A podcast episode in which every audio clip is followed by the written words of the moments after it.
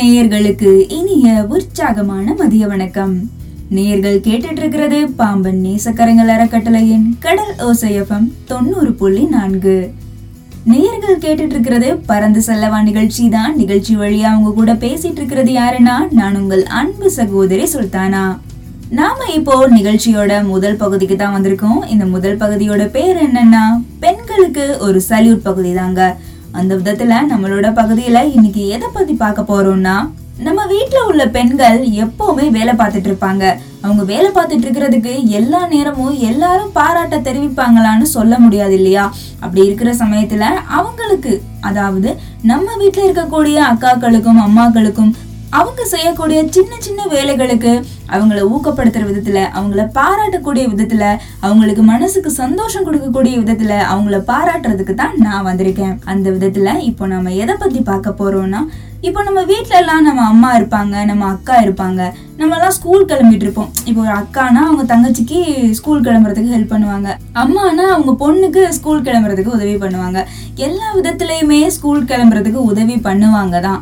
ஆனா இதுல ஒரு முக்கியமான ஒரு விஷயம் இருக்கும் இல்லையா? அந்த பரபரப்பான வேலையில சாப்பாடு செய்யறது மட்டும் இல்லாம தலை கட்டி விடுவாங்க. அதுதான் ஒரு முக்கியமான ஒரு வேலையாவே இருக்கும். எவ்வளவு சிக்கான முடியானாலும் எவ்வளவு நீளமான முடியானாலும் அதுக்கு என்ன அப்பி விட்டு சின்ன குழந்தையா இருந்தா சரி. அதே ஒரு ஒன்பதாவது எட்டாவது படிக்கிற ஒரு பிள்ளையா இருந்தாங்கன்னு வைங்களேன் அவங்களுக்கு தலை கட்டி விடுறதே ஒரு பெரிய சவாலா போயிடும் அப்படி இருந்தாலும் அவங்க எதையும் பொருட்படுத்தாம வேக வேக வேகமா ரோபோ மாதிரி அழகாகவும் கட்டி விடுவாங்க. அதெல்லாம் எல்லாருக்கும் ஈஸியாக செய்ய வருமான்னு சொல்ல முடியாது.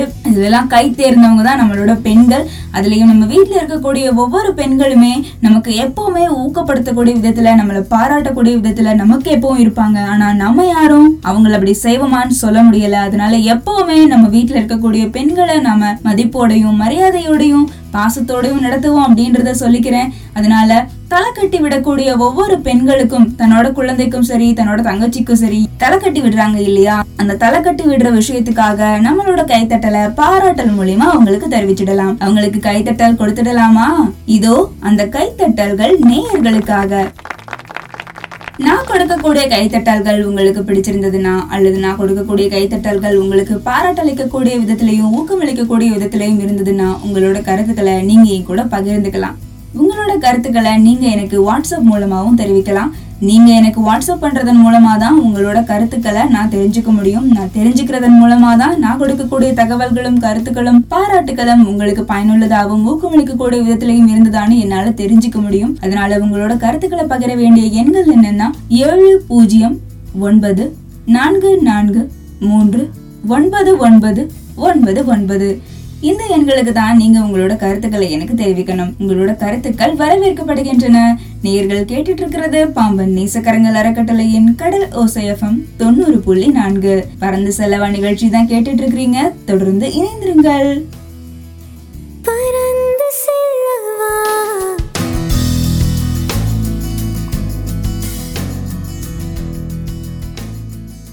அன்பான நேயர்களுக்கு இனிய உற்சாகமான மதிய வணக்கம். நேர்கள் கேட்டுட்டு இருக்கிறது பாம்பன் நேசக்கரங்கள் அறக்கட்டளையின் கடல் ஓசையம் தொண்ணூறு புள்ளி நான்கு. பறந்து செல்லவா நிகழ்ச்சி தான் கேட்டுட்டு இருக்கீங்க நிகழ்ச்சி வழியா உங்க கூட பேசிட்டு இருக்கிறது யாருன்னா நான் உங்கள் அன்பு சகோதரி சுல்தானா. நாம இப்போ நிகழ்ச்சியோட ரெண்டாவது பகுதிக்கு தான் வந்திருக்கோம். ரெண்டாவது பகுதி ரொம்ப சுவாரஸ்யமான பகுதின்னே சொல்லலாம் இல்லையா? அந்த விதத்துல நம்ம வந்திருக்கிற ரெண்டாவது பகுதியோட பேர் என்னன்னா பர்ஸ் மணி பகுதி தான். அந்த பர்ஸ் மணி பகுதியில இன்னைக்கு என்ன ஒரு பயனுள்ள தகவலை நாம தெரிஞ்சுக்க போறோம்னா வீட்டுல இருக்கக்கூடிய முருங்கை மரம் இருக்கு இல்லையா? அந்த முருங்கை மரத்துல இருக்கக்கூடிய ஒவ்வொரு பகுதியுமே ஆரோக்கியம் தரக்கூடிய பகுதி தான் அந்த விதத்துல பார்த்தோம்னா அந்த மரத்தினுடைய பட்டையில இருந்து அதனுடைய காய் வரைக்கும் எல்லாமே யூஸ்ஃபுல்லா தாங்க இருக்கும். ஆனா வீட்டுல முருங்கை மரம் இருந்துச்சுன்னா அதை எல்லாரும் அதை பராமரிச்சு அதை பாதுகாப்பா பார்த்துப்பாங்களான்னு சொல்ல முடியாது இல்லையா? வீட்டு வாசலுக்கு முன்னாடி இருந்ததுன்னா அது வீட்டுக்கு சரியில்லை அது நல்லது கிடையாது அப்படின்னு சாஸ்திரம் எல்லாம் பார்த்தா சில பேர் அதை வெட்டி விட்டுருவாங்க. இன்னொரு பேர் என்ன சொல்லுவாங்கன்னா முருங்கை மரமே வீட்டுல வைக்காதீங்கப்பா. கம்பளி பூச்சி மாதிரி கருப்பு கருப்பா ஏதோ பூச்சி எல்லாம் வருதாம் அதனால வைக்காதீங்கப்பா. அப்படின்னு சொல்லிட்டு அதை என்ன பண்ணுவாங்க? வெட்டி விட்டுருவாங்க. காரணம் என்னன்னா பனிக்காலத்துக்கு தான் அந்த பூச்சிகள் அதிகமா வரும். நாம நம்ம வீட்டுல வச்சிருக்கிற முருங்கை மரத்தை நல்லபடியா பாத்துக்கணும்னா நாம ஒரு சில விதிமுறைகளை கடைபிடிக்கணும் இதுக்கு நம்ம காசு கொடுத்து நிறைய பொருள் எல்லாம் வாங்கணும். அப்புறம் இது மட்டும் இல்லாம இந்த மரத்தை பாதுகாக்கிறதுக்கு ஏதாவது புக்கெல்லாம் படிக்கணும் அந்த மாதிரிலாம் கிடையாது. ரொம்ப சிம்பிளாக நான் சொல்கிறேன் நீங்கள் நோட் பண்ணி வச்சுக்கோங்க. இதை நீங்கள் நோட் பண்ணி வைக்கிறதுக்கு பேனா நோட்டு கூட தேவையில்லை. உங்கள் மனசே போதும். அது என்னன்னா வீட்டில் இருக்கக்கூடிய முருங்கை மரம் இருக்கு இல்லையா? அதில் வந்துட்டு கீழே பார்த்தோம்னா கருப்பு கருப்பு புள்ளிகளாக இருக்கும். இல்லைன்னா தொலை விழுந்திருக்கும். ஓட்டை விழுந்து போயிருக்கும் இல்லையா? ஸோ அப்படி இருக்கிற சமயத்தில் அந்த மரத்தில் அவ்வளோதான் பட்டு போச்சு. அவ்வளவுதான் இது சாப்பிட்டா நமக்கு தான் உடம்புக்கு கெடுதி அப்படின்னு சொல்லிட்டு நிறைய பேர் முருங்கை மரத்தை கண்டுக்கிறதே இல்லை. அதை ஒரு ஒரு பொருட்டாவே மதிக்கிறது இல்லை அப்படின்னு கூட சொல்லலாம். சொல்லலாங்க அப்படிலாம் இருக்காதீங்க. முளையிலேயே கிள்ளி எறியணும் அப்படின்ற வசனம் எல்லாருக்குமே தெரிஞ்சிருக்கும். அது ஏன் சொல்றேன்னா ஒரு செடி இருக்கு. அது சின்ன வயசுல இருந்தே ரொம்ப பிரச்சனையை சந்திக்குது. நமக்கே தெரியுது. அதனுடைய தோற்றம் பார்க்கும்பொழுது ரொம்ப அடிப்பட்ட மாதிரியே இருக்கும். அதாவது ரொம்ப வெம்பின மாதிரியோ அல்லது காஞ்சி போற மாதிரியோ இருக்கும். ஆனா முளையிலேயே கிள்ளி எரிஞ்சிட்டோம்னா ஆரம்பத்துல இருந்தே அது நல்லா வளர ஆரம்பிச்சிரும். அதுதான் இயற்கை. அதனால வீட்டுல இருக்கிற முருங்கை மரத்துக்கு ஏதாவது பிரச்சனை வந்துச்சுன்னா அதை நல்லா ஒடிச்சு விடுங்க. அது சைட்ல எல்லாம் நிறைய அந்த காம்புகள்னு சொல்லுவாங்க இல்லையா? அதை நல்லா ஒடிச்சு விடுங்க நல்லா தண்ணி ஊற்றுங்க அப்புறம் மாட்டு சாணம் இருக்கு இல்லையா அந்த எரு அதை கொண்டு வந்து அந்த மரத்தினுடைய காம்பு அதாவது அந்த நுனிப்பகுதி இருக்கும். அதாவது கிளை போகிற இடம்லாம் இருக்கும்ல அது நல்லா அப்ளை பண்ணி விட்டுருங்க. மேலே நல்லா பந்து மாதிரி உருட்டி வச்சு விட்டுருங்க.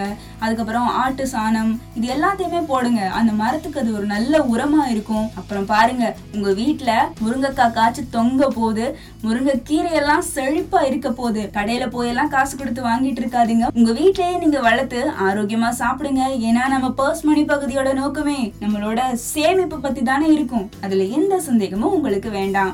எனக்கு தெரிஞ்ச அக்கா ஒருத்தவங்க இருக்காங்க. அவங்க வீட்டுல முருங்கை மரம் பெருசா இருக்கும். அந்த மரத்தை சுத்தி ஒரே முருங்கைக்காயா இருக்கும். அதை பார்க்கும்போது பச்சை பாம்பு தொங்குற மாதிரியே இருக்கும். அந்த அக்கா நல்ல சாகுபடி பண்ணாங்க. அந்த முருங்கை மரத்துல இருக்கக்கூடிய அந்த முருங்கைக்காயெல்லாம் வித்து காப்பவுனுக்கு மோதிரம் வாங்கி போட்டாங்கன்னா பாத்துக்கோங்களேன் அதனால நம்ம வீட்லயே நமக்கான மருந்து இருக்கிறப்போ நாம ஏன் நோய்க்கான மருந்தை தேடி வெளிநாடு கலையணும்? இது நான் கண்டுபிடிச்ச ஒரு புது டைலாக் மாதிரி. நல்லா இருக்கும்னு நினைக்கிறேன். அதனால நம்ம போஸ்ட் பண்ணி பகுதியில் இன்னைக்கு நம்ம பார்த்தது உங்களுக்கு பயனுள்ளதா இருக்கும்னு நினைக்கிறேன். இதை நீங்க ட்ரை பண்ணி பாருங்க. உங்களுக்கு யூஸ்ஃபுல்லா இருக்கும் அப்படின்றத சொல்லிட்டு உங்கள்கிட்ட பேசிட்டு இருக்கிறது யாருன்னா நான் உங்கள் அன்பு சகோதரி சுல்தானா. நேர்கள் கேட்டுட்டு இருக்கிறது பாம்பன் நேசக்கரங்கள் அறக்கட்டளையின் கடல் ஓசையம் தொண்ணூறு புள்ளி நான்கு. பறந்து செல்லவா நிகழ்ச்சி தான் கேட்டுட்டு இருக்கிறீங்க. தொடர்ந்து இணைந்திருங்கள். பறந்து செல்லவா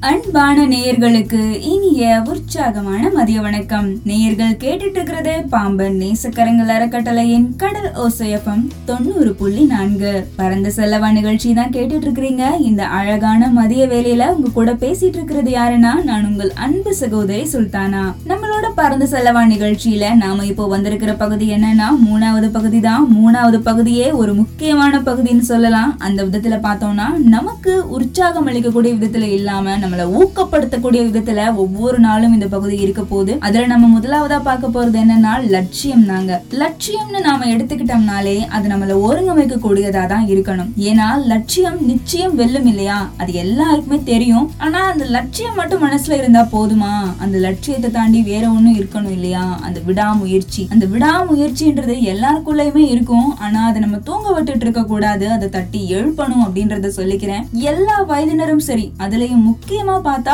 பெண்கள் அவங்களோட மனசுல இருக்கக்கூடிய ஆசைகள் அவங்க மனசுல இருக்கக்கூடிய எதிர்பார்ப்புகள் அவங்க மனசுல இருக்கக்கூடிய கனவுகள் இது மூணு தாங்க அவங்களோட மனசுல ஒரு முக்கியமான ஒரு பங்கை வகிச்சுக்கிட்டு இருக்கு. ஏன்னா ஒரு பெண்ணா பிறக்கிறாங்க அவங்களுக்கான லட்சியம் இருக்கும் அவங்களுக்கான எதிர்பார்ப்புகள் இருக்கும். ஆனா குடும்பத்தோட சூழ்நிலைனால வீட்டுல பண பிரச்சனையா இருந்தாலோ அல்லது ஏதாவது ஒரு பிரச்சனையை சந்திக்க வேண்டி வந்தாலோ அவங்களோட லட்சியம் தடைப்படும் அவங்களோட ஆசைய தியாகம் பண்ணுவாங்க. அப்படி இருக்கிறப்போ அவங்களோட மனசு ரொம்ப வேதனைப்படும். ஆனா அதை வெளியில காமிச்சுக்க மாட்டாங்க. ஆனா அப்படிலாம் இருக்காதீங்க. உங்களுக்கான தேவைகளை உங்களுக்கான எதிர்பார்ப்புகளை உங்க மனசுலயே பூட்டி வச்சு உங்க வாழ்க்கைய ஒரு நாலு சிறுத்துக்குள்ள வாழ்ந்துடாதீங்க அப்படின்றத உங்களுக்கு நான் ஞாபகப்படுத்திக்கிறேன். ஏன் இதை நான் சொல்றேன்னா நம்மளோட வாழ்க்கை ஒரு தடவை தான் அதனால வாழ்ற வரைக்கும் அது சந்தோஷமா வாழ்ந்துடணும். அதுல நம்மளோட லட்சியமும் கண்டிப்பா இருக்கு. ஏன்னா லட்சியம் இருந்தாதான் அந்த வாழ்க்கை சிறப்பா இருக்கும். எந்தவித எதிர்பார்ப்பும் லட்சியமும் இல்லாம வாழ்க்கையை கொண்டு போகணும்னு நினைச்சோம்னா அது கேள்விக்குறியான விஷயமா தான் போகுமே தவிர்த்து நமக்கு எந்தவித சந்தோஷத்தையும் எந்த ஒரு மன கஷ்டத்தையும் கொடுக்காம இருக்காது. ஏன்னா சந்தோஷத்தை கொடுத்தா மன கஷ்டமும் வரும் இல்லையா? ரெண்டும் கலந்ததுதான் வாழ்க்கை அப்படின்னு சொல்லுவாங்க. அது எல்லாருக்கும் தெரிஞ்ச ஒரு விஷயம் தான் சோ அதனால லட்சியத்தை மட்டும் யாருக்காகவும் விட்டு கொடுத்துறாதீங்க. அது மனசுல இருந்துச்சுன்னா அதை பூட்டி வச்சுக்காதீங்க. அதை வெளியே கொண்டு வரதுக்கு முயற்சி பண்ணுங்க. அதுலயும் பெண்களா பிறந்தோம்னா கண்டிப்பா நமக்குன்னு ஒரு லட்சியம் இருக்கும். அதை வெளியில கொண்டு வாங்க. திறமையை வெளிக்கொண்டு வாங்க. மூடி மறைச்சிடாதீங்க. சின்ன சின்ன திறமையவும் மெருகேத்த முயற்சி பண்ணுங்க அப்படின்றத சொல்லிக்கிறேன். நேர்கள் கேட்டுட்டு இருக்கிறீங்க இது பாம்பன் நேசக்கரங்கள் அறக்கட்டளையின் கடல் ஓசையம் தொண்ணூறு புள்ளி நான்கு. பறந்து செல்லவா நிகழ்ச்சி தான் கேட்டுட்டு இருக்கிறீங்க தொடர்ந்து இணைந்திருங்கள். இன்னும் புது தகவல்கள் உங்களுக்காக காத்துட்டு இருக்கு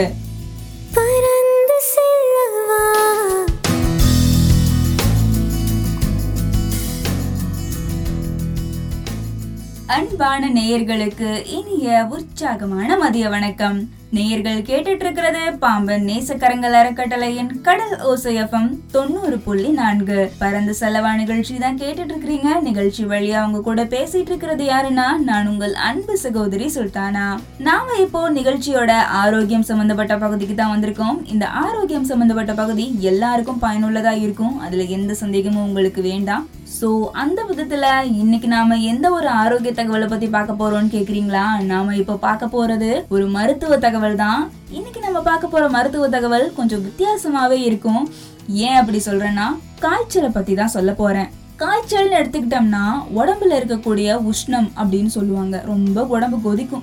என்ன பண்றதுன்னே தெரியாது. ஹாஸ்பிட்டல் போய் ஊசி போட்டதுக்கு அப்புறமா தான் எனக்கு நார்மலாவே இருக்கு. என்னதான் நான் பண்ணேன் அப்படின்னு ஒரு பிரிவினர் சொல்லுவாங்க. இன்னொருத்தவங்க என்ன சொல்லுவாங்கன்னா என் உடம்பு ரொம்ப கொதிக்குது. ஆனா நான் ஹாஸ்பிட்டல் போய் ஊசி போட மாட்டேன். நான் ஊசி போட்டேன்னா எனக்கு அது ஒத்துக்காது. ஸோ நான் சின்ன வயசுல இருந்தே ஊசி போடுறதில்ல அப்படின்னு இன்னொரு பிரிவினரும் சொல்லுவாங்க. இந்த மாதிரி ரெண்டு பிரிவினர்கள் இருப்பாங்க. என் அண்ணாவை எடுத்துக்கிட்டோம்னா என் அண்ணா ஊசியே போட மாட்டாங்க. ஏன்னா ஊசி போட்டா ஒத்துக்காது அந்த மாதிரி சொல்லுவாங்க. நான் அப்படி கிடையாது. நான் சின்ன ஒரு- ஒரு உடம்பு சரியில்லாம போனாலும் நான் ஊசி போட்டுருவேன். அந்த மாதிரி ஒரு கேரக்டர் எனக்கு. ஸோ இப்படி எடுத்துக்கிட்டோம்னா ஏன் இதை நான் சொல்ல வரேன்னா காய்ச்சல் அப்படின்ற ஒரு விஷயம் வருதுன்னா கண்டிப்பா அது ஒரு வாரத்துக்கு இருக்கும். சாதாரண காய்ச்சல்னு எடுத்துக்கிட்டோம்னா. ரன்னிங் நோஸ் அப்படின்னு சொல்லக்கூடிய மூக்கு ஒழுகும் இல்லையா? அது எல்லாருக்குமே வரும். அது வெள்ளை தாத்தா அப்படின்னு கூட விளையாட்டுக்கு சொல்லுவாங்க. இருமல் இருக்கும். அப்புறம் தொண்டையில சளியோடைய அந்த ஒரு படலம் இருந்து போ- வந்து மேலேயும் கீழேயும் போயிட்டு இருக்கும் இந்த மாதிரியான பிரச்சனைகள்லாம் இருக்கும். ரொம்ப உடம்பு கொதிக்க ஆரம்பிக்கும். இன்னொரு சிலருக்கு உடம்பு கொதிக்கவே செய்யாது. ஆனா உள்ளுக்குள்ள தூக்கி வாரி போடுங்க. அந்த மாதிரி ஒரு சூடு இருக்கும். இந்த மாதிரிலாம் பல விதங்கள் இருக்கு. ஆனா காய்ச்சல்னு ஒண்ணு வருதுன்னா ஐயோ நமக்கு காய்ச்சல் வந்துருச்சு. அவ்வளவுதான். எடு அந்த மாத்திரையை அப்படியே வாய்க்குள்ள போடு. அவ்வளவுதான் முடிஞ்சு போச்சு. போ அந்த ஹாஸ்பிட்டல் போ. ஊசி போடு. அவ்வளவுதான் முடிஞ்சு போச்சு. அப்படின்னு சொல்லி அதை முடிச்சிடக்கூடாது. ஏன்னா நம்ம உடம்பனுடைய சீதோஷ்ண நிலை ஒவ்வொரு நாளும் மாறுபடும். சோ அப்படி மாறுபடுறப்போ தான் நம்ம உடம்புக்கு தேவையான இம்யூனிட்டிஸ் கிடைக்குமா? ஒரு விஷயத்தை எதிர்த்து போராடினாதான் நமக்கு இருக்கிற பிரச்சனைக்கான தீர்வு கிடைக்கும் இல்லையா? அந்த மாதிரி நம்ம உடம்புல இருக்கக்கூடிய மாறுதல்கள்னால நம்ம உடம்புக்கு புதுசான ஆன்டிபாடிஸ் ஆன்டிஜென்ஸ் எல்லாம் உருவாகுமா? இதுக்கு இம்யூனோகுளோபுலின்ஸ் வந்துட்டு ரொம்ப முக்கியத்துவமான ஒரு விஷயமா இருக்கு. இது உடம்புக்குள்ளேயே இருக்கும். தாய்ப்பால் கொடுக்கறதுல இம்யூனோகுளோபுலின்ஸ் அதிகமா இருக்கும். அதுக்கு உள்ள இருக்கக்கூடிய ஆன்டிஜென்ஸினுடைய நேம் கடம் அதாவது ஐஜிஏ ஐஜிஜி ஐஜிடி இந்த மாதிரி சொல்லுவாங்க. ஸோ இதெல்லாம் வந்துட்டு நம்ம உடம்புக்குள்ள இருக்கக்கூடிய ஒரு அரிய ஒரு விஷயம்னே சொல்லலாம். ஒரு போலீஸ் ஸ்டேஷன் மாதிரி நமக்கு வரக்கூடிய பிரச்சனைகளை வந்துட்டு தடுக்கும். அந்த மாதிரி ஒரு விஷயத்தை இது பண்ணிட்டு இருக்கு காய்ச்சல் வருதுன்னு சொல்லிட்டு பயப்படாதீங்க. அதனால எப்பவுமே மனசு ரிலாக்ஸா வச்சுக்கோங்க. ஏன் இதை சொல்றேன்னா காய்ச்சல் வருது. அது சாதாரண தடுமல் காய்ச்சல்னு நமக்கு தெரியுது. அந்த காய்ச்சலோடயே இருங்க. ஒரு ரெண்டு நாள் இருந்து பாருங்க. ரெண்டு நாளைக்குள்ளேயே நமக்கு காய்ச்சல் வந்துருச்சு அப்படின்னு நினைச்சு உடனே போய் ஊசி போட்டு வந்துடாதீங்க. இப்போ இருக்கிற காலகட்டம் கொரோனா காலகட்டம் தான். அதை நான் ஒத்துக்கிறேன். ஆனா நமக்கே தெரியும். நமக்கு வந்திருக்கிறது சாதாரண தடுமல் காய்ச்சல் தான் அப்படின்னு தெரியும் இல்லையா? ஸோ அப்படிலாம் தெரிஞ்சுதான் நம்ம உடனே போய் ஹாஸ்பிட்டல்லாம் ஊசி போட்டுக்க வேணாம். வீட்டில் இருக்கக்கூடிய இயற்கை மருந்துகள் அதாவது இஞ்சி சாறு அப்புறம் இது மட்டும் இல்லைன்னா இந்த வேப்ப இலை அப்புறம் இந்த நிலவேம்புன்னு சொல்கிறாங்க இல்லையா? அந்த இது குடிங்க. அதெல்லாம் உடம்புக்கு ரொம்ப நல்லது. பப்பாளி எல்லாம் அதில் போ பப்பாளியோட இலையெல்லாம் அதில் போட்டுட்டு கொடுப்பாங்க. நல்லா இருக்கும். ஸோ அதெல்லாம் குடிங்க. உடம்புக்கு ரொம்ப ஆரோக்கியமான விஷயம். காய்ச்சல் வந்துச்சுன்னா ரெண்டு நாளே தாங்கி பாருங்க. ரெண்டு நாளைக்கு மேலே வந்தது நான் மட்டும் ஊசி போட போங்க அப்படின்றத சொல்லிக்கிறேன். அப்படி போனாதான் நம்மளோட உடம்புல இயற்கையாகவே ஆன்டிபாடிஸ் உருவாகும். இப்போ ஜலதோஷம்லாம் வருதுன்னா அது மூக்கு வழியா இருக்கக்கூடிய அந்த வேஸ்ட் பொருட்கள் எல்லாமே வெளியேறிடுமா மூக்கில் இருக்கக்கூடிய வேஸ்ட் பொருட்கள் எல்லாமே. ஸோ அதனால ஆரோக்கியமாக இருக்கிறதுக்கு நம்மளோட உடம்பு நமக்கு எப்போவுமே ஒரு பாதுகாப்பு கவசத்தை கொடுத்துக்கிட்டே தான் இருக்கும் அப்படின்றத நான் ஞாபகப்படுத்திக்கிறேன். இது உங்களுக்கு பயனுள்ளதாகவும் உங்களுக்கு விழிப்புணர்வு ஏற்படுத்தக்கூடிய விதத்தில் இருக்குன்றதையும் நான் சொல்லிக்கிறேன். நேர்கள் கேட்டுட்டு இருக்கிறது பாம்பு நேசக்கரங்கள் அறக்கட்டளையின் கடல் ஓசையஃபம் தொண்ணூறு புள்ளி நான்கு. தொடர்ந்து இணைந்திருங்கள். இன்னும் புது தகவல்கள் உங்களுக்காக காத்துட்டு இருக்கு.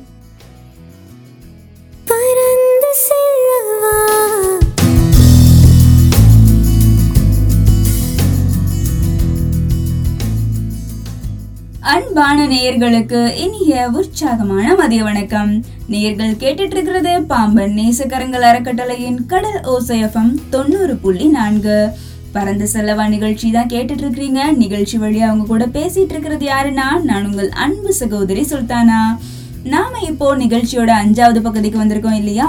இந்த அஞ்சாவது பகுதி எதை பத்தி இருக்குன்றது நேர்களாகிய உங்க எல்லாருக்குமே நல்லா தெரிஞ்சிருக்கும். ஆமாங்க நம்ம வந்திருக்கிற பகுதி என்னன்னா மாதவிடாய் கால ஆரோக்கியம் பகுதி தான். அந்த விதத்துல இன்னைக்கு நம்மளோட பகுதியில மாதவிடாய் கால ஆரோக்கிய தகவலா என்ன பார்க்க போறோம்னா உணவு முறையை பத்தி தாங்க பார்க்க போறோம். ஆமாங்க உணவு முறை அதுதான் நம்மளோட நோய்க்கான ஒரு சிறந்த மருந்தா இருக்கும். இதுக்கு முன்னாடி உள்ள பகுதியில நான் சொன்னேன் இல்லையா உடம்புக்குள்ள இருக்கக்கூடிய ஆன்டிஜென்ஸ் இயற்கையாவே உருவாகுது. அதே மாதிரி நம்ம சாப்பிடுற சாப்பாடு மூலமா இயற்கையாவே நம்ம உடம்புக்கு நோய் எதிர்ப்பு சக்தி கிடைக்குது. இப்போ பெண் பிள்ளைகள்னு எடுத்துக்கோங்களேன். அவங்க பருவம் அடைகிறதுல இருந்து திருமணமானதுல இருந்து அதுக்கப்புறம் அவங்களுக்கு குழந்தை பேரு அதுக்கப்புறம் பிரசவம் மெனோபாஸ் காலங்கள்னு எல்லா காலங்களுமே இருக்கும். இந்த மாதிரி ஒவ்வொரு காலங்களையும் அவங்க கடந்து போக வேண்டி வரும். இந்த ஒவ்வொரு காலத்திலையும் அவங்க சந்திக்கிற பிரச்சனைகள் அதுலேயும் மாதவிடாய் காலத்தில் வரக்கூடிய ஒரு பிரச்சனைனா அது அந்த வயிற்று வலி மட்டும்தான்.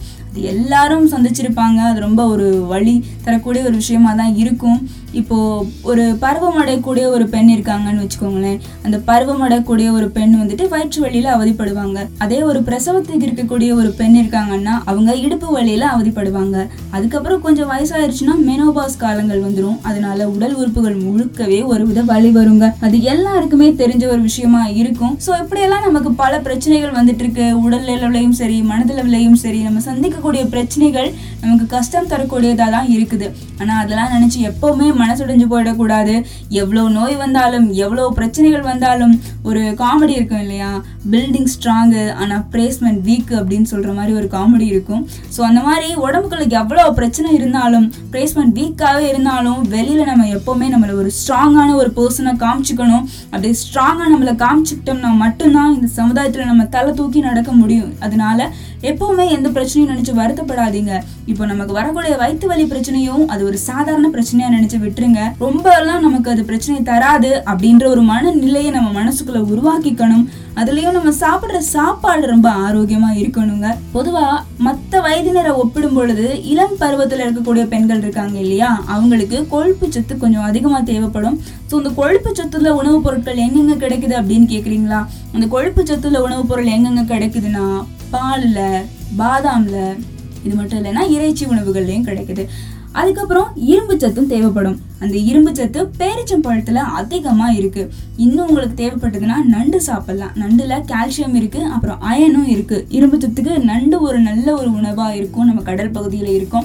அப்புறம் மென்மையான உணவுகள்னு சொல்லுவாங்க இல்லையா அந்த அது வந்துட்டு இந்த லிக்யூட் கண்டென்ட்ஸ்னு சொல்லுவாங்க ராகி மால்ட்டு ஜூஸ் இந்த மாதிரி இந்த நேச்சுரலாக போடுவாங்கல்ல அந்த மாதிரியான ஒரு ஜூஸ் எல்லாம் குடிச்சிக்கலாம். அது உடம்புக்கு ரொம்ப ஆரோக்கியமாக இருக்கும். இப்படி சாப்பிட்றதுனால நமக்கு நோய் எதிர்ப்பு சக்தி அதிகமாகுமா? அதனால மாதவிடாய் காலத்தில் வரக்கூடிய அந்த வயிற்று வலியோட அந்த ஒரு வலிக்கக்கூடிய தன்மையும் கம்மியாகுமா அப்படின்னு மருத்துவர்கள் பரிந்துரை செய்கிறாங்க அதனால ஆரோக்கியமான உணவுகளை சாப்பிடுங்க அப்படின்றத உங்கள்கிட்ட சொல்லிட்டு இருக்கிறது யாருன்னா நான் உங்கள் அன்பு சகோதரி சுல்தானா.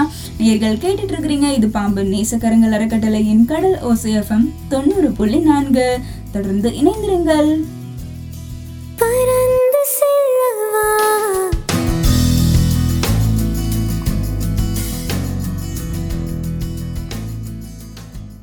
அன்பான நேயர்களுக்கு இனிய உற்சாகமான மதிய வணக்கம். நேயர்கள் கேட்டுட்டு இருக்கிறது பாம்பன் நேசக்கரங்கள் அறக்கட்டளையின் கடல் ஓசையம் தொண்ணூறு புள்ளி நான்கு. பறந்து செலவா நிகழ்ச்சி தான் கேட்டுட்டு இருக்கிறீங்க நிகழ்ச்சி வழியா அவங்க கூட பேசிட்டு இருக்கிறது யாருன்னா நான் உங்கள் அன்பு சகோதரி சுல்தானா. நம்மளோட நிகழ்ச்சியில இப்ப நம்ம வந்திருக்கிற பகுதி ஆறாவது பகுதி தான். அந்த ஆறாவது பகுதியில நாம இப்ப பார்க்க போறது மன ஆரோக்கியம் பத்தி தாங்க. மன ஆரோக்கியம் எடுத்துக்கிட்டோம்னாலே அது நம்மளோட ஆறாவது பகுதியா தான் இருக்கும். அந்த விதத்துல உங்களுக்கு எந்த வித குழப்பமும் வேண்டாம். ஸோ மன ஆரோக்கியம் பகுதியில் இன்னைக்கு நாம எதை பற்றி பார்க்க போறோம்னா அது உங்களுக்கு ரொம்பவுமே பயனுள்ளதாக இருக்கும். ஏன்னா வீட்டில் சின்ன குழந்தைங்க கண்டிப்பாக இருப்பாங்க. சின்ன குழந்தைங்களை தாண்டி கொஞ்சம் ஸ்கூல் போகிற பசங்களும் இருப்பாங்க இல்லையா? கொஞ்சம் வயசு அவங்களுக்கு அதிகமாக இருக்கும். அதாவது ஒரு பதினஞ்சு வயசுக்குள்ள ஒரு பத்து வயசுக்கு மேலே இப்படின்னு சொல்லலாம். இவங்க தான் ஸ்கூல் ஸ்டூடெண்ட்ஸ்னு சொல்கிறதுலையும் கொஞ்சம் அந்த சின்ன வயசுக்கும் அந்த டீன் ஏஜுக்கும் நடுப்பட்ட ஒரு வயசில் இருக்கிற ஒரு ஒரு பிரிவினர்னு சொல்லுவாங்க. ஸோ ஏன் இதை நான் சொல்கிறேன்னா இந்த பருவத்தில் இருக்கிறவங்களுக்கு தான் அதிகமான புரிதல் தேவைப்படும். ஸோ இந்த புரிதல் தேவைப்படுறதுக்காக இவங்க பல விஷயங்களை தெரிஞ்சுக்கணும்னு நினைப்பாங்க. ஸோ இந்த கால காலகட்டத்துல தான் உங்களுக்கு மன அழுத்தம் அதிகமா வரும்.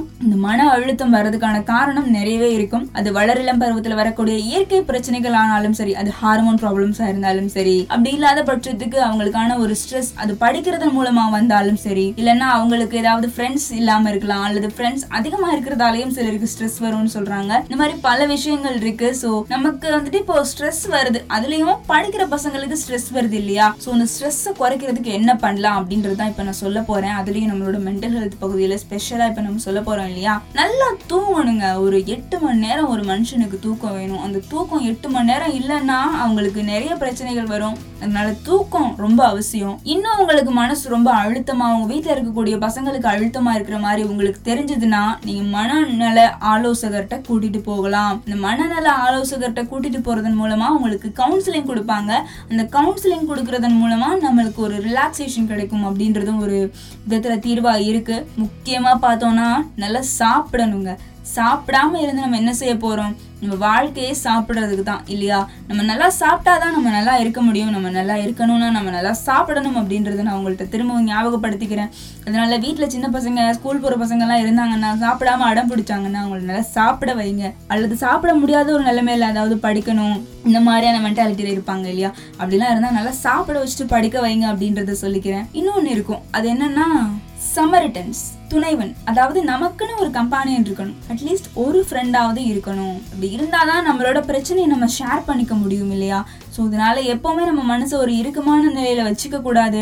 நம்ம மட்டும் இல்லை நம்ம வீட்டில் இருக்கிற சின்ன பசங்களும் சரி ஸ்கூல் போகிற பசங்களும் சரி சின்ன வயசுல இருந்தே ஒரு நல்ல நிலைமைக்கு பழக்கி விடணும் அப்படின்றது உங்களுக்கு ஞாபகம் வச்சுக்கிறேன். அதனால ஸ்ட்ரெஸ்ல இருந்து நம்ம தப்பிக்கலாம். ஸ்ட்ரெஸ்ன்றது ஒரு சின்ன விஷயம்தான். அதை நம்ம பெருசு பண்றதுனால தான் நமக்கு அது மனசுக்கு ஒரு வழியை கொடுக்கறதா இருக்கு. ஸோ அதனால மனசு ரிலாக்ஸா வைங்க அப்படின்றத உங்கள்கிட்ட சொல்லிட்டு இன்னும் புது தகவல்கள் நேயர்களுக்காக காத்துட்டு இருக்கு நேயர்கள் கேட்டுட்டு இருக்கிறது பாம்பன் நேசக்கரங்கள் அறக்கட்டளையின் கடல் ஓசையம் தொண்ணூறு புள்ளி நான்கு. தொடர்ந்து இணைந்திருங்கள். பறந்து செல்லவா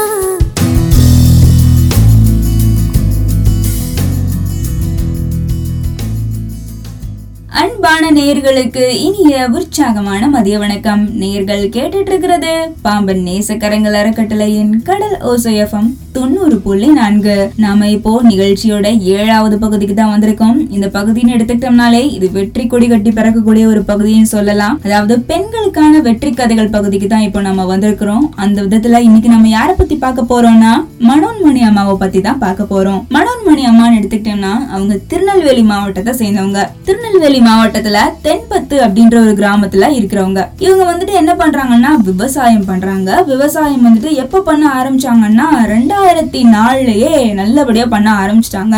இதுக்கு காரணம் என்னன்னு கேக்குறீங்களா? அவங்க மனசுல இருக்கக்கூடிய ஒரு உத்வேகம் தான் அதாவது விவசாயம் எல்லாரும் பண்ணலாம் ஆனா ஒரு குறைஞ்ச இடத்துல அதாவது ஒரு கம்மியான அளவுல இருக்கிற ஒரு இடத்துல அதுலயும் சில மேலாண்மை பண்ணி வச்சிருப்பாங்க நீர் மேலாண்மை பண்ணி வச்சிருப்பாங்க. அந்த த- அந்த பகுதிக்கு தகுந்த மாதிரி தான் அந்த இடத்துல வந்துட்டு மேலாண்மை பண்ணணும் அப்படின்னு இருக்கும். சோ அதுக்கு தகுந்த மாதிரியும் எந்த வித பிரச்சனையும் இல்லாம இயற்கைக்கு நல்ல விதமா ஒரு மகசூல் செஞ்சு கொடுத்துருக்காங்க. அவங்க வந்துட்டு அதுக்கு நிறைய எதிர்ப்பும் வீட்டுல கிளம்பி இருக்கு என்ன சொல்லியிருக்காங்கன்னா இந்த மாதிரிலாம் பண்ணாதீங்க அப்படின்லாம் சொல்லியிருக்காங்க. என்ன ஆயிருக்குன்னா ரெண்டாயிரத்தி நாலுல வந்துட்டு திருந்தைய நெல் சாகுபடி திட்டத்தின் கீழே அதிக அளவுல மகசூல் பண்ணியிருக்கிறதுக்காக விவசாயத்துல இருந்து அவங்களுக்கு விருது கொடுத்திருக்காங்க. இந்த விருது கிடைச்சது சும்மா அவங்களுக்கு கிடைக்கலங்க. எப்படி கிடைச்சதுன்னா இதுக்கு அவங்க நிறைய கடின உழைப்பு கொடுத்திருக்காங்க. எங்கெங்கெல்லாம் ஃப்ரீயா கோச்சிங் கொடுக்குறாங்களோ அதாவது இலவச பயிற்சி முகாம் இருக்கும் இந்த மாதிரி விவசாயம் பண்றவங்களுக்குன்னு இந்த நீர் மேலாண்மை இந்த மாதிரிலாம் இருக்கும் இல்லையா? சொட்டு நீர் பாசனம் இந்த மாதிரி இருக்கும். ஸோ அது மட்டும் இல்லாம அந்த விவசாய நிலத்தை எப்படி பராமரிக்கிறது இந்த மாதிரி நிறைய விஷயங்கள் ஏகப்பட்ட விஷயங்களை இந்த இலவச பயிற்சி முகாம்ல சொல்லுவாங்க. ஸோ இந்த மாதிரி எங்கெங்க நடக்குதோ அது எல்லாத்துலயும் போய் கலந்துக்குவாங்க. கலந்துக்கிட்டு சர்டிபிகேட்ஸை வாங்கி வச்சுப்பாங்களாம். இந்த மாதிரி ஒரு ஒரு விஷயத்துக்கும் அவங்க ஒரு ஒரு எதிர்பார்ப்போட இருந்திருக்காங்க. அவங்களுக்கே அந்த ஒரு ஒரு ஆசை ஒரு தாகம் தீராத தாகம் விவசாயத்து மேல இருந்திருக்கு. இந்த அம்மா வந்துட்டு இந்த மாதிரி பண்ணிருக்காங்க. அது மட்டும் இல்லாம அவங்க வீட்லயும் சரி அவங்க ரொம்ப எதிர்ப்பு தெரிவிச்சிருக்காங்க. இந்த மாதிரி ஏன் நீங்க போயிட்டு இருக்கீங்க வீட்லயே இருக்க வேண்டியது தானே ஏன் உங்களை நீங்களே கஷ்டப்படுத்திக்கிறீங்க அப்படிலாம் கேட்டிருக்காங்க. ஆனா அவங்க விவசாயத்தின் மேல இருந்த காதலோட காரணமா எந்த ஒரு இலவச பயிற்சி முகாம் வச்சாலும் அதுல விடாம போய் கலந்துக்குவாங்க. அதுல இருந்து புது விஷயங்களை தெரிஞ்சுக்குவாங்க. அதுல உருவானதுதான் இந்த ஒரு திருந்திய நெல் சாகுபடி திட்டத்தின் கீழே அதிக அளவு மகசூல் வாங்கினதுக்கான ஒரு விருது. இவங்களோட ஆசை என்னன்னா வேளாண் விரிவாக்க திட்டத்தினுடைய உறுப்பினரா விவசாயத்து உற்பத்தியை பெருக்கிறது தான் அவங்களோட லட்சியமாவும் இருக்குது அப்படின்றத சொல்லியிருக்காங்க. இதை விட முக்கியமான ஒரு விஷயம் என்னன்னா மத்திய அரசோட விருதை வாங்கணும் அப்படின்றது அவங்களோட ஒரு நோக்கமா இருந்துட்டு இருக்கு அதனால விவசாயத்தின் மேல எல்லாருக்குமே ஒரு ஈர்ப்பு ஒரு காதல் இருக்கும். ஏன்னா விவசாயி சேத்துல கால் வச்சாதான் நம்ம சோத்துலயே கை வைக்க முடியும். அது எல்லாருக்கும் தெரிஞ்ச ஒரு நிதர்சனமான உண்மை. அதனால விவசாயத்தை நம்ம காப்போம் இயற்கையோடு ஏந்து வாழ்வோம். அது மட்டும் இல்லாம நமக்கான திறமையை நம்ம திரும்ப மெருகேத்துவோம். அதனால இன்னைக்கு நம்ம பார்த்த மனோன்மணி அம்மாவோட கதை உங்களுக்கு ஊக்கம் அளிக்கக்கூடிய விதத்திலையும் உங்களுக்கு உத்வேகம் அளிக்கக்கூடிய விதத்துல இருக்கும் அப்படின்னு நான் நினைக்கிறேன். அதனால இயற்கையை பாதுகாப்போம் விவசாயத்தை காப்போம் அப்படின்றத மையமா வச்சுட்டு உங்கள்ட்ட பேசிட்டு இருக்கிறது யாருன்னா நான் உங்கள் அன்பு சகோதரி சுல்தானா. நேர்கள் கேட்டுட்டு இருக்கிறீங்க இது பாம்பன் நேசக்கரங்கள் அறக்கட்டளையின் கடல் ஓசேஃபம் தொண்ணூறு புள்ளி நான்கு. பறந்து செல்லவா நிகழ்ச்சி தான் கேட்டுட்டு இருக்கிறீங்க. தொடர்ந்து இணைந்திருங்கள். இன்னும் புது தகவல்கள் உங்களுக்காக காத்துட்டு இருக்கு.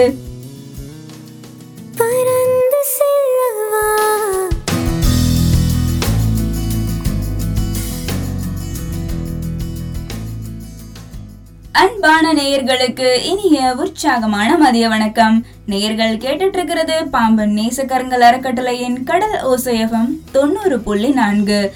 பறந்து செல்லவா நிகழ்ச்சி தான் கேட்டுட்டு இருக்கிறீங்க நிகழ்ச்சி வழியா அவங்க கூட பேசிட்டு இருக்கிறது யாருன்னா நான் உங்கள் அன்பு சகோதரி சுல்தானா தாங்க.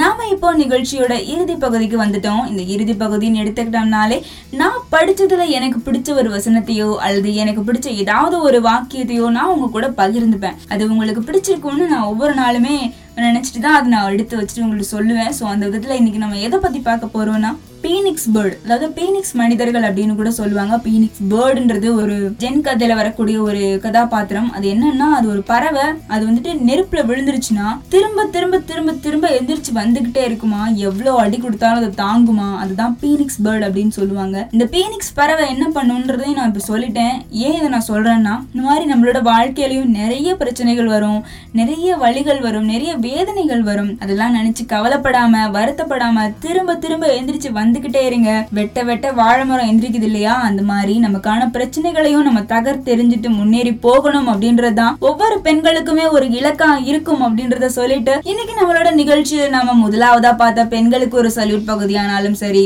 ரெண்டாவதா பார்த்த பர்ஸ்மணி பகுதியானாலும் சரி மூணாவதா பார்த்த பெண்களுக்கான தனித்துவம் சுயமரியாதை மற்றும் லட்சியம் சம்பந்தப்பட்ட பகுதியானாலும் சரி நாலாவதா பார்த்த ஆரோக்கியம் சம்பந்தப்பட்ட பகுதியும் அஞ்சாவதா பார்த்த மாதவிடாய் கால ஆரோக்கிய பகுதியும் பகுதியும் ஆறாவதா பார்த்த மன ஆரோக்கியம் பகுதியும் ஏழாவதா பார்த்த பெண்களுக்கான ஒரு வெற்றி கதை பகுதியும் உங்களுக்கு பிடிச்சிருக்கும் பயனுள்ளதா இருக்கும்னு நான் நினைக்கிறேன். திரும்பவும் நாளைக்கு புது பயனுள்ள தகவல்களோட உங்களை வந்து சந்திக்க போறது யாருன்னா நான் உங்கள் அன்பு சகோதரி சுல்தானா. தொடர்ந்து இணைந்திருங்கள் நேர்கள் கேட்டுட்டு இருக்கிறீங்க. இது பாம்பன் நேசக்கரங்கள் அறக்கட்டளையின் கடல் ஓசையஃபம் தொண்ணூறு புள்ளி நான்கு.